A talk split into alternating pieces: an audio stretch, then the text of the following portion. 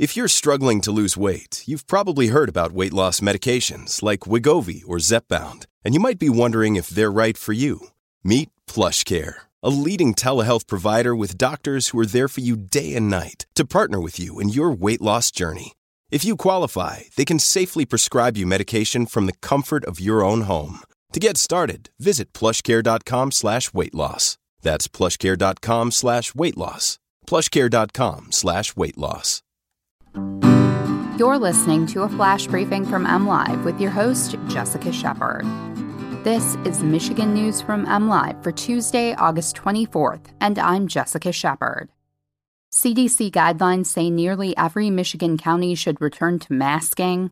Drought is almost gone in Michigan thanks to summer rainfall, and Michigan's apple crop is expected to shrink after April frosts. Federal health officials recommend wearing a mask indoors, whether you're vaccinated against COVID nineteen or not, when community transmission reaches a high or substantial level, as determined by case and positive test rates. In Michigan, eighty-one out of eighty-three counties fall under that guidance as of Monday. The state had about a dozen counties in the moderate or low-risk levels last week, but that number continues to decline.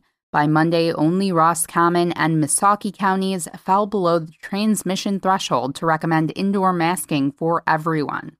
Michigan has fifty-nine counties with high coronavirus transmission risk, meaning there are more than one hundred new COVID nineteen cases per week per one hundred thousand people and or a positive test rate of ten percent or higher. Those counties are spread throughout both peninsulas and all eight regions. As a state, Michigan moved up to high transmission last week. Its latest case rate was one hundred twenty point six per week per one hundred thousand residents. Nationally, the U S has forty-eight states in the red, with the exception of Maine and Vermont. Michigan started the summer season with a large area of the state in moderate to severe drought. Since the rain started falling in early summer, the drought is now contained to one Michigan county. Huron County at the tip of Michigan's thumb and a sliver of the eastern U P still have moderate drought conditions, which is only two percent of Michigan's land. There is still abnormally dry soil covering twenty percent of Michigan. That's a seventy percent drop since June fifteenth, when at least ninety percent of the state was abnormally dry. The drought severity and coverage index peaked in late June and is now down to twenty-three, which is its lowest value since February. It will take a somewhat wet pattern over Huron County for a few weeks this fall to entirely wipe out the drought across Michigan.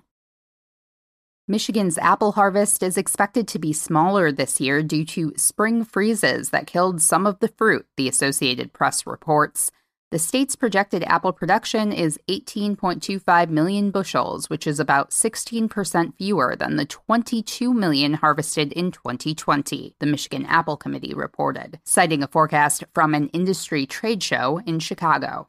Temperatures were in the twenty-degree range in some growing areas during April, killing some of the fruit, despite frost protection tools and the tree's natural defenses, said Diane Smith, executive director of the committee. However, there will still be plenty of apples for consumers to enjoy this fall, Smith said. The industry is expecting to see a larger crop next year, Smith explained. Michigan typically ranks third in the U S in apple production. You can always find the latest Michigan news by visiting M Live dot com, and make sure to follow us on Facebook, Twitter, and Instagram. And if you're interested in our other podcast offerings, check out MLive.com slash podcasts. We'll be back here tomorrow with more Michigan news from MLive. Thanks for listening, and have a great day.